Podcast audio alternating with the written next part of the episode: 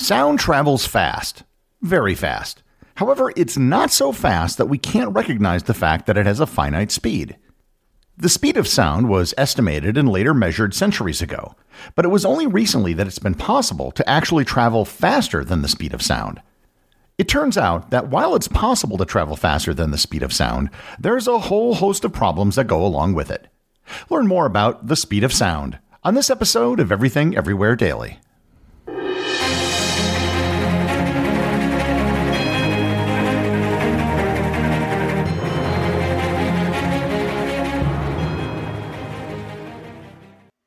This episode is sponsored by Heaven Hill Bottled and Bond Bourbon. I recently had the chance to try Heaven Hill Bottled and Bond, and I can attest to its exceptional aromas with hints of caramel and vanilla intertwining with its oakiness, which provide a well rounded flavor profile. Taking a sip is akin to experiencing a piece of bourbon history firsthand. Heaven Hill Distillery may be America's most quintessential bourbon distillery. Established in 1935 after the end of Prohibition, the distillery was established by the Shapira family and has remained a family owned distillery to this day. In 1897, Congress passed the Bottled in Bond Act, which set forth strict rules for any bourbon labeled bottled in bond. Heaven Hill Bottled in Bond bourbon goes beyond the stringent requirements of the law by aging its bourbon for seven years, not four. The end result is a gold medal winning bourbon that truly stands out. Available nationally, look for a bottle at your local store. Heaven Hill Bottled in Bond. Heaven Hill reminds you think wisely, drink wisely. Hey everyone, this is Gary. If you're listening to this podcast, you clearly are someone who likes to learn every day. And if you want to add a little more learning into your everyday routine, check out TED Talks Daily, the podcast that brings you a new TED Talk every weekday. In less than 15 minutes a day, you'll hear about some of the big ideas shaping our world. This includes everything from artificial intelligence to the search for dark matter and more. Listen to TED Talks Daily wherever you get your podcasts.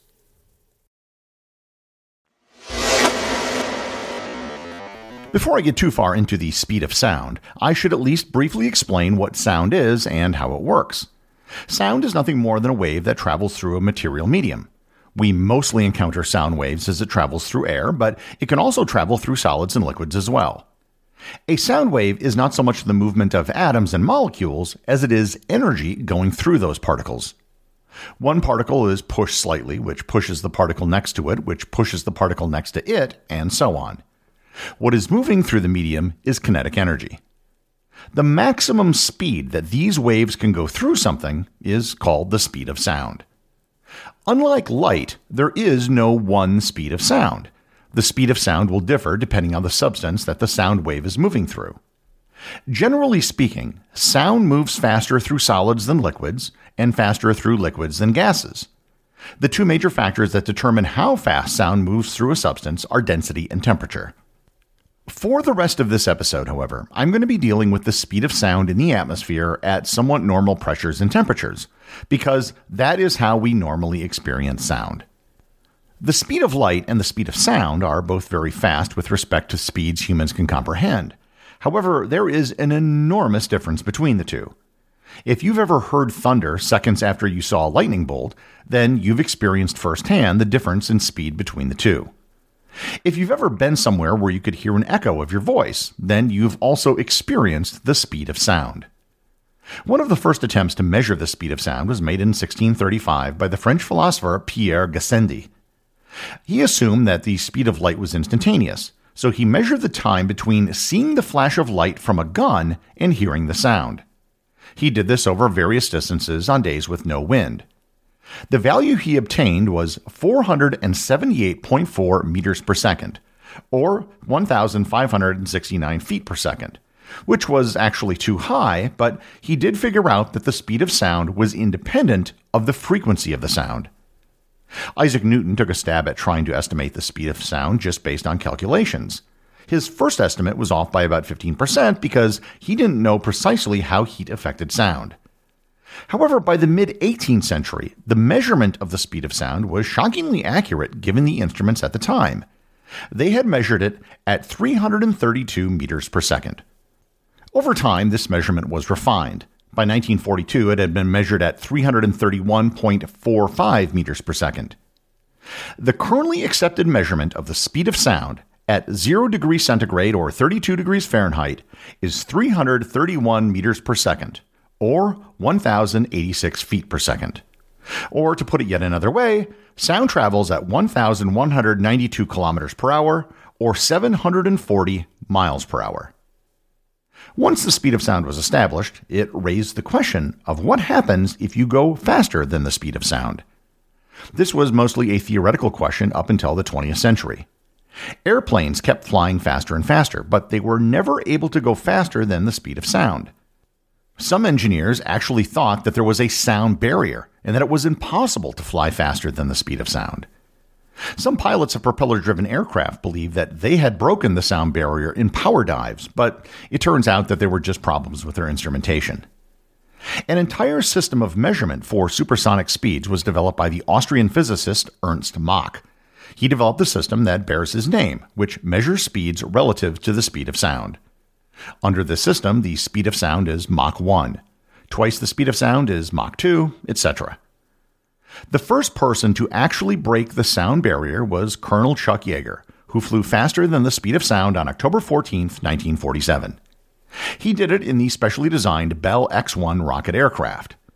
The quest to break the speed of sound I will leave for another episode, but suffice it to say, it was a huge achievement, even if it wasn't made public until nine months after it happened.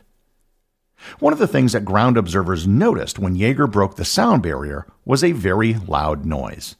It was the world's first sonic boom. Well, technically, it wasn't the world's first sonic boom. There have been lots of them, but it was the first that could be identified as a sonic boom.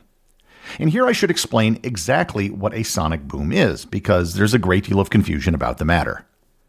A sonic boom is a shock wave created when an object, such as an aircraft or a bullet, travels through the air at a speed faster than the speed of sound. It occurs because the object displaces air faster than the molecules can move out of the way, causing a buildup of pressure that is released as a sonic boom.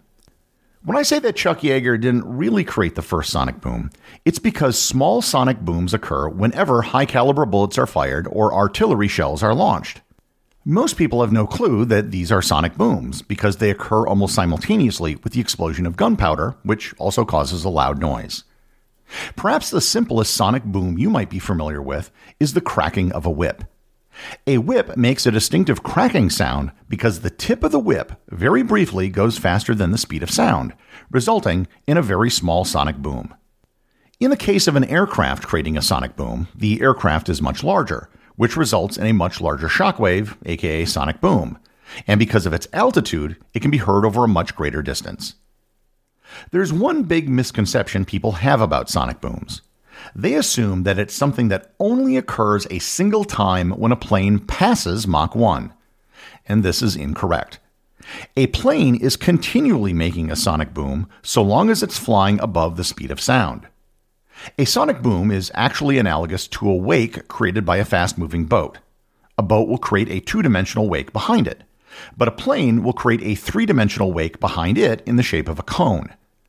When the cone reaches the ground, it will do so in the shape of an arc. That arc will follow the plane as it flies, and this is known as the sonic boom carpet. Another thing that most people don't realize is that all sonic booms are actually double sonic booms. There is a boom when you hear the shock wave, and another when the pressure returns to normal. However, most airplanes will produce sonic booms that are so close together that they sound like one boom. When the space shuttle re entered the atmosphere, it produced a very noticeable double sonic boom, and this was due to the larger size of the orbiter and the shockwave that it created. Sonic booms cannot be heard by people inside the aircraft that creates them. That's because they're literally traveling faster than sound, and the pressure wave can't catch up to them. The issue of sonic booms has actually been a sticking point for supersonic travel. Most people have wondered why commercial air travel hasn't gotten any faster over the years. And the truth is, we have the technology to fly passengers faster than the speed of sound. We've had it for decades. The Concorde was an aircraft that flew at supersonic speeds across the Atlantic for years. From 1976 until 2003, the Concorde flew passengers on a regular schedule. It actually set the record for transcontinental commercial travel on February 7, 1996, when it went from New York JFK to Heathrow in just 2 hours, 52 minutes and 59 seconds. It was aided on that flight by a 175 mile an hour or 282 kilometer per hour tailwind. However, the Concorde was limited to flying over the ocean because of the problem with sonic booms. If a plane the size of a Concorde flew from New York to Los Angeles entirely over land, it would lay down a sonic boom carpet across the entire country. The higher the altitude a plane flies, the wider the sonic boom carpet will be. A plane flying at an altitude of 50,000 feet, or 15.2 kilometers, will create a sonic boom carpet 50 miles or 80.4 kilometers wide. Sonic booms are extremely annoying and can cause damage. NASA and the Federal Aviation Administration ran tests in 1964 over Oklahoma City. For six months, they created eight sonic booms a day over Oklahoma City. And the end result was 15,000 registered complaints and a class action lawsuit. Many countries have banned or put restrictions on sonic booms for this reason. It's also resulted in one of the most active areas of aeronautical research the intensity of a sonic boom can be mitigated by the shape of an aircraft and how it creates the shockwave cone that follows it. One method was to try to shape the cone so it would expend most of its energy horizontally instead of vertically. In 2018, NASA commissioned Lockheed Martin to build the X 59 Quest, which hopefully will demonstrate that a sonic boom can be kept as quiet as closing a car door. I should also note the theoretical design called a Busemann biplane. The Busemann biplane has two wings that would, in theory, create no sonic boom at all. However, the design would also not provide any lift, which is important for an airplane wing. Another design that's being considered is just making planes smaller. There are current proposals on the board for supersonic private jets, which would make less noise simply due to their size. The current record for supersonic air travel was set back in 1976 by the SR 71 Blackbird, on which I've done a previous episode. But the pursuit of breaking the sound barrier wasn't just something that occurred in the air. There were also attempts for decades to break the sound barrier on land. The land sound barrier was broken on October 15, 1997, by British RAF pilot Andy Green, who drove the jet powered Thrust SSC past Mach 1 in the Black Rock Desert of Nevada.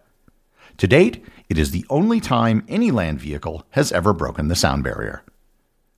The speed of sound is no longer a seemingly impossible barrier to overcome. It's broken on a daily basis by military aircraft, and it was broken on a regular basis for years by the Concorde.